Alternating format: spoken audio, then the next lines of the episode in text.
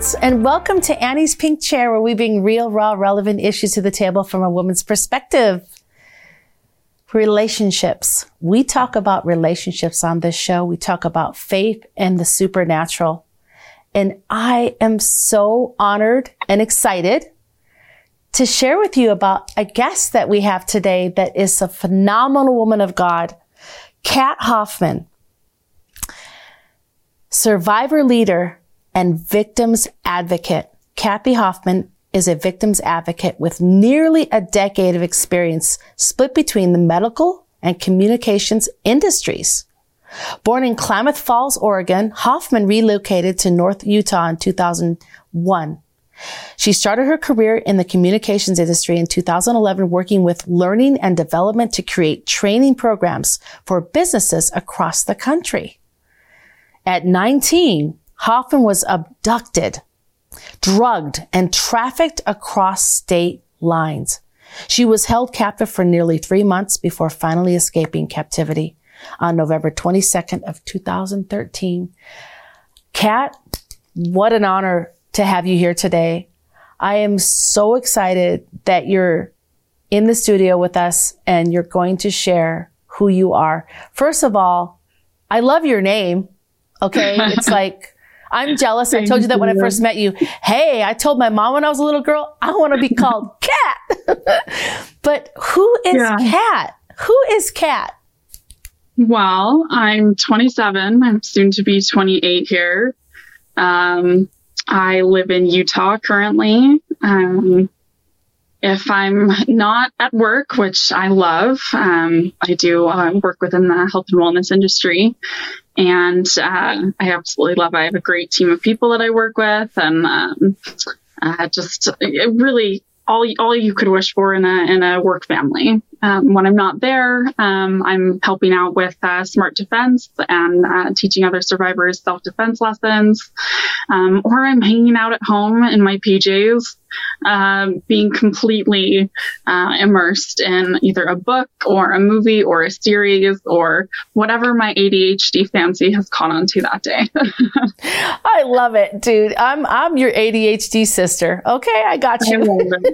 I Girl, what happened to you? Like, I mean, I saw when I first met you, I was reading part of your story and I just, you know, someone like you, nineteen years old. Now, we always hear about mm-hmm. human trafficking from this perspective of, oh, the minors, the minors, the minors. But I mm-hmm. don't always hear stories that are powerful like yours where you still were a teenager. Can you tell us what happened right. when you were nineteen years old? What was going on? Yeah. So at nineteen years old, um, I was recently reacquainted with my family. We had kind of just gotten back on good terms. Um, I started going back to church. I'm I'm adopted, so my connection to my family was very important to me. Yeah. Um, and having not had them in my life and been in this position where that's all I'd ever desperately wanted ever since I was little and I was very first adopted. Um, you know, you'll pretty much do just about anything to, to keep that connection. Um, and so at nineteen, after not having had any contact with them, um, for, for a while, they had dropped me off at a homeless shelter and said, see you later. Um, so I was on my own from that point forward. I had kind of achieved all of these things that I didn't think would be possible just having been in the system and having been told that, you know, you're never going to amount to anything if you don't play by the rules of, of what we think you should play by um, from the various treatment programs that I was in as a teenager. So I uh, had, a, had my own apartment. Um, I recently reconnected with my family, you know, going to church every Sunday again with them and Sunday dinners. And so I had a roommate. Uh, and at the time, she, like many, many young women and many, you know, I don't know who doesn't partake in, in online dating. It's really become the norm. But this right. was, you know, almost, almost a decade ago where it was still kind of, it was newer. It was significantly newer. So she accepted a message from a guy online and he said, hey, how are you? And she accepted that message and decided to invite him over for dinner. And in inviting him over for dinner, I became the target of a human trafficker. So um, he abducted me, uh, drugged me, trafficked me across state lines. Um, wow. And I went from the girl that, you know, I'd never been kissed. I was saving myself for marriage, and that the, the Christian ideals that I'd really been raised to believe in, I, I clung to that. And I was sold for four thousand dollars to a man that was old enough to be my grandfather. Wow. So that was my introduction to, uh, to human trafficking and what that meant. Um, and this is from a, you know, a very safe area in, uh, in a nice part of Utah that this happened. Um, and all it took was a message being sent on a dating app. And how many, how many of us do that? You know, we accept a Facebook request or an Instagram message, or, you know, we reach out to someone because, you know, they're friend. Um, and that's all, all it really takes to, to go from, from zero to sixty very, very quickly if you're, you know, unsure of the world that you're within. Wow. Do you think your roommate, uh, did she have any discernment or any red flags? Did she just, oh, hey, come over for dinner? And then he was like, He came over and then he just targeted so, you. Right. So he was older. Um, I believe um, at the time, maybe forty-three or forty-five, British, oh very, very charming. Um, and wow. it, um, incredibly adept at manipulating people to just have him viewed as this really nice, non-threatening debonair person. Right. And right. who doesn't love right. love like a British accent? I mean, girl, exactly. come on. Exactly. Uh, Uh, what is his name? Gary, the guy from the fifties and forties. Uh, he had a very charming accent. I forget his mm-hmm. name. Gary. Anyway, he's a famous actor. So it made you, do you think it made you trust him? And also you have this background of a so, lot of trauma. Yeah. So having, having this background, um, and trauma, what I, what I really like to tell people is your body knows when you're sitting in front of a predator. Your body's going to tell you when that happens. And that's the, the queasiness in your stomach and the sweatiness, you know, in, in your hands. And it's all of these things that go up that we as women from a very early age learn that it, it's not okay to listen to our gut, because we're not here to make other people uncomfortable. We're to be seen as um, beautiful decoration and, you know, on a nice guy's arm. And, you know, so for the most part, we teach our girls to be seen and to be beautiful, but not to, to, you know, pay attention to our instinct and our intuition. So I knew I was in trouble the second he walked into my home. Physically, I knew that, but because of the the kind of conditioning that I'd had my entire life to say, well, you don't want to, you don't want to offend them, you don't want to hurt their feelings. Right. I I didn't say anything. I went along with it. Yeah, and so did you? Uh, was there some sort of like father figure in that person, or some sort of like person? Did you feel like this person could possibly help you or protect you in any form, or, or was that not part no. of that at all? No, that oddly enough, not, not at first, as I grew to have a, an understanding of what it would take for me to uh, humanize myself to him. And as the The, the parts of him that, because monsters aren't monsters all the time, right? They're capable of having normal conversations, intelligent conversations. And there were parts of him that were clearly incredibly intelligent, mixed in with the beatings and the, the sexual assault and the, the, you know, stripping away of everything that made me human. So he had moments where he was incredibly caring and incredibly tender even. But those, of course, came after a severe beating or being drowned. And, you know, oh brought back over and over again. But wow. from, from the get-go nearly, I knew, you know, I knew that this was a, this was a monster. I, I know that you probably were scared for your life. Like, mm-hmm. how, how did you deal with like having the potential of being drowned to death? And you even mentioned before, when you told your story about being put in a cage. Yeah. So that's where I woke up. Um, I was drugged and I woke up naked in a cage, in a dog cage. Um, and I mean, among other atrocities, I was hung from a, a beam on the ceiling and just suspended there. And I would just be left there for hours. Um, I mean, there there are so many disgusting, depraved yeah. things that were done to me to dehumanize me, that at some point, I mean, you'll go through all of the stages you possibly can. You try to reason with them. You try to beg with them. I mean, you yeah. do everything you can to appease them. But when that doesn't work and they still beat you anyway, um, that turns to rage. And that rage, right. you know, you start reasoning with God. You, you yeah. will bargain and you'll beg until you don't have anything else. You know, I, I, promise God, you know, if you just get me out of this, that I'll do whatever you need me to do. I'll be a better person. I'll be, I'll be better. But I got to a point where I was so miserable with my physical condition, what was being done to me, that the rage bubbled over and I told my trafficker to kill me. I screamed wow. at him, just kill me, because death would have been better than what I was going through. Right. So How how did you eventually get away from this monster? Because he clearly yeah. is and was a monster. Like, I can't. Yeah. Ugh. So he was an alcoholic. Um, that was one of the first things. I mean, I've never watched anyone able to consume that amount of alcohol and not die.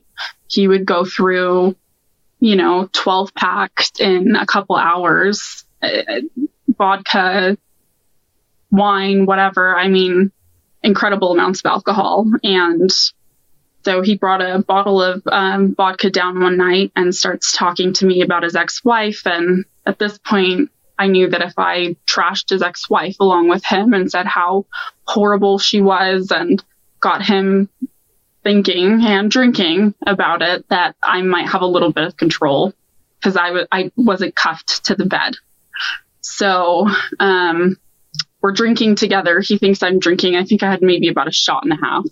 Right. And then right. the rest I was pouring for him and talking to him. And um, so he throws me on the bed, um, tries to rape me again, but he can't because he's too drunk. And then um, he uh, called me a, a bit a worthless, you know. Yeah. Fill in the, fill in the, you know, right. the word. Right. Um, and passed out on top of me. Um, so after I was pretty sure he was passed out, I kind of wiggled my way out from underneath and I ran to see if the door was still unlocked, which it was. And I ran back down and I grabbed the bottle of Grey Goose and I smashed it over his skull and I ran for my life. Whoa. And so you got away. I got away. And, and did you run like fast, or did you try to hide somewhere first? Because I just can't um, imagine, dude. I would have been so I'm, scared. I'm really, Kat. Oh, I was terrified. I mean, I remember I had little shards of glass in my hands, and so I yeah. and my hands were so, so I was reaching for the door, like just uh, in I mean panic mode and autopilot almost, and for yeah. uh, no other reason other than divine intervention. The bag that he had had me pack with all of my clothing, with my cell phone, with my purse, everything was right there at the top of the stairs sitting there for me. So my phone was still charged. So oh. I figured out where I was and I called a shuttle and um, got onto the shuttle and um, messaged my family saying, I'm coming home. I'm going to explain everything when I get there, but do not answer any phone calls, because I knew that he was going to go after them, because he'd had all of my social media. All, he was, right. he had complete control over my digital life while I was his prisoner. Yeah. So, you yeah, know, and that's, that's what, that's so awesome. I feel like God, like, intervene, and, and maybe he didn't know you were going to try to escape that day, but he had everything in the certain place, and it's like God set that up for you. And I'm so right. happy that you're safe now. And girl, you are such a a superwoman. Like, I was going to say a beast, like you're a warrior. And this brings me to that segue into your story of what you're doing now, not mm-hmm. just your job, but what I what I think that you love right now, because you're so interested in helping people that have no self-defense and no agency or or boundaries, and they don't know how to take care of themselves if someone does try to attack them, if they meet someone online. And so you're doing something right. called Smart Defense, mm-hmm. which it makes sense. It's smart and it's defense. Can you tell us yeah. about how that happened and, and what, what that is? Yeah, absolutely. So um, I reached out to the Elizabeth Smart Foundation uh, in two thousand nineteen um, to just see what I could do to help with with what they do and their cause and their mission. And um, that was the time that I decided I was going to come forward and take my name back and stop hiding and share my story. And so they gave me the, the ability to do that through their podcast, Smart Talks. And uh, and then asked me, hey, would you be interested in being involved in Smart Defense? So Smart Defense takes, you know, survivors of, of sexual assault and, and domestic violence through an eight-week, um, very small class size course on the basics of how to defend yourself in realistic situations. So if someone's got you up against a wall and they're choking you, how do you get out of that? Here's three different ways. Um, if someone is on top of you and, and how, how easy it is for even, a, you know, a small woman to be able to completely disarm her attacker and use what we have, which is, uh, you know, an incredible amount of strength in our lower bodies to really do the job and, and take care, allow it to take care of ourselves. So, um, and, and it's incredible because this is a, a program that was created for trauma survivors by, by survivors themselves. So right. it's, it's trauma, uh, you know, they're very trauma aware and very, um, big on making you feel empowered and safe, but also giving you realistic, uh, you know, things that might very well happen. And, and how to get out of them. So um, it's just a really life-changing thing when you've had your, your your ability to say no, when you've had that stripped away from you, you've had your physical um, boundaries violated in the way that survivors have. We don't feel like we have a lot of power and control over our bodies. And you know, a lot of that stems from P T S D, and a lot of it stems from our body just really just remembering that trauma. And so finding a new way to allow other people to um, physically enter your life in in a way like what sparring does when you're on the mat with another person. That's that's kind of reaffirming that human touch is not bad. And it's with right. a bunch of girls that you're going to be doing an incredible amount of cardio with that you won't even yeah. realize you're doing cardio, but you're going to walk away wondering, oh my gosh, what's that muscle called? I didn't know I had it. So it's a great, it just, I encourage all women uh, really starting early, early. I, if I had had the tools that I have now to defend myself uh, in the situations that I was put in um, as a, you know, a teenager and as a young adult, um, I think my outcome would have been very different. And so I hugely and massively encourage people to really look into that as uh, as something that you need to make part of your daily life. Yeah, that is so amazing. I I took some self-defense training when we first opened our first Destiny House. We brought this group out and yeah. and Kat, I got I got triggered. Like yeah. Yep. Teaching how to kick someone off you when they're on top of you, choking you was really traumatic. Right. I mean, they used a real yeah. guy and mm-hmm. it triggered me. And but yeah. I, I just want to commend you for doing that and for pushing through. And I'm, I'm pretty sure you had triggers as you were oh, yeah. learning. I and mean, it's natural, even, right? I mean, exactly. Even someone that, you know, my trauma, what happened to me, it's been almost a decade. But when someone's on top of you, it is a very real trigger. And even m- me during all of the recovery and the healing that I've done, I still had that happen to me. And that's normal. That's okay. There's, there's no, there's no panic attack that's going to make what you're doing any less worthwhile. And it's okay for you to have it. And that's an incredible thing about the women that, that we do Smart Defense with is I can go in there and I can ugly cry and have my panic moment and be triggered and then get right back up and know that I don't have to be embarrassed because the women in that room get it. They get it. So that's that that emotional safety net that that, that past and that um, foundation really has built for me. That's really awesome. So do you, do you think that uh, this actually helps heal trauma? Your personal Big opinion? Time. Yeah. Absolutely.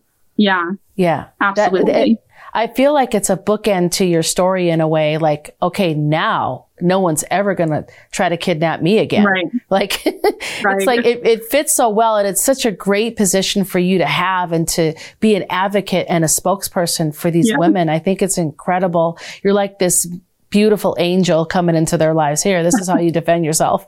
Uh, I would love to have this at Destiny House. I would love to look yeah. into that for the ladies. Uh, hey, can I ask you, um, what advice could you give someone out there that is online dating or someone that's potentially being uh, groomed for trafficking? What advice could you give them if you could look back that somebody should have so, given you? Absolutely. So I always tell people, listen to your gut. Um, that's something that for a really long time, society, for lack of a better means, has told us to ignore, because listening to our gut a lot of the time requires us to be a little bit confrontational and ask hard questions that people don't want to have asked and they don't want to answer. So being able to make that clear-headed choice of, okay, my gut's telling me something is off, and making the decision of, do I need to explore the reason or should I just listen? And unfortunately, a lot of the time we do, we we choose, you know, the hard road of, I'm going to find out because I, you know, they probably didn't mean it like that, or I'm sure, I'm sure that's not how it was intended, or I just, I misunderstood them. So really being able to say, no, I know what I like. I know what I want. I'm not going to settle for less. And, um, holding that your self-worth isn't about who thinks your hair looks nice or, you know, the, the nice date that they take you on. It's a, it's a lot more research that you need to do into who you are and exactly what you want. Um, and then my, my other part of that would be, know your limits. Um, we are so completely absorbed in our social media and, you know, our Instagram and all of those things that, especially in the time of pandemic, really get in the way of actual human interaction. Being around other people, and especially because a lot of us are working from home, it kind of numbs us to the cues and the triggers that we look at that show us whether or not a person is being honest. We don't look at body language anymore. Um, you know, we're reading a text message or looking at a five second, you know, Snapchat. So being totally. able to discern whether or not someone is, is honest, um, is something that you really have to be aware of. That is so good. That's a good word. Now, the last thing I wanted to ask you was, how can people get a hold of you? Then I have one more thing I promise after that. If they want you to come teach, share, get a hold of the, the Smart Defense training and just you in general. Yeah, absolutely. So you can always reach me at um, my Instagram handle, which is at the angel in the marble. Um, my email is also listed in that profile, which is my last name, my first and my last name, Kathy Hoffman one five one at gmail dot com. Uh, and then other than that, uh, if you want to take a look at the Elizabeth Smart Foundation dot org uh, forward slash Smart Defense, that's a great way to look at class schedules to see what areas they're available in. I know we just opened up a location in Saint George. Um, oh, we also wow. have one in Charlie Square. So um, the program is spreading. So yeah, just take a look.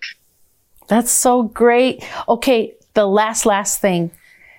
Do you feel that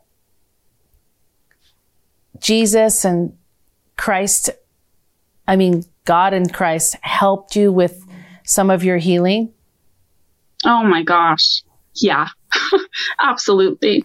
Absolutely. My entire My entire existence, what, what happened to me, every single step that I've, that I've gone through, I, it, many, many times in my life, I felt completely and utterly alone, and that devastating isolation that comes with that spiritually and emotionally.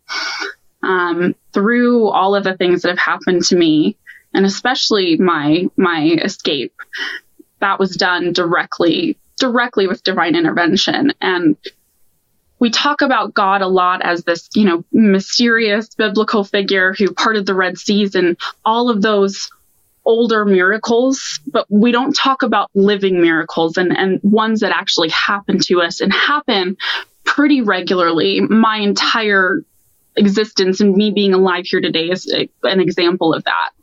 Um, my trafficker drowned me and brought me back. And during the time that I was drowned, if you will, I had a very, very clear conversation with the creator that I thought that I knew because of the Bible stories I'd been told growing up. And the creator that I met is a very, very, very different God than the one I was raised to believe in. My outlook and my purpose is because of him and because of right. what he's allowed me to survive. He told me that he wasn't done with me yet. And he told me that I had to go back and endure a little bit more. But one of the reasons that I'm able to sit here on this platform talking about this is because of God and because of what he has done in my life and continues to do in my life. And because he gives me the strength to scream and say no and to force change. So my daughters don't have to sit there and their daughters don't have to sit there fifty to one hundred years from now and wonder where they lost their voice in history. So God is an incredibly important part of my story and why I'm here. Girl, I, I'm okay. I feel like we need to do part two. So we will schedule that. Okay. Because you could, you could talk all day and I could just listen because you sharing just, it warms me. And not only that, I'm, I'm like getting ready to cry again, but I'm so, I'm so happy that you're here and you are a fire. Like I feel like you're this fire in the middle of the desert where there's no, There's no light, but you come blazing through and everyone's like, follow that fire. Now, probably because of your hair as well, but Kat, you are an amazing girl. And I just want to thank you for your time and your, just your advocacy and your gift yeah. of you and what you've done in your life to overcome and become a victor over trafficking. We love you and we'll see you next time on the Pink Chair. Okay. Sounds good. Thank you so much, Annie. Bye. Hi, dear friends. Annie here. Did you know that we have a nonprofit that serves sex trafficking victims? And how did this come about? Well, that was so simple for me because I am a former trafficking victim of more than a decade in Las Vegas. I had two different traffickers that almost destroyed me and ravaged my soul. But by the grace of God, I sit in this chair today and I can testify that Jesus is real and that my complex trauma and all the pain that I endured got totally solved by the love of God. And I wanted to share this today because we are in very desperate need of donations at our nonprofit. Now, our nonprofit not only does outreach for victims that are hurting, that need to get away from their traffickers, that need resources, but we have a home called the Destiny House where ladies can dream, discover, and develop into God's perfect destiny He has planned for them. Please partner with us. Your donation is tax deductible and you're going to be saving a life.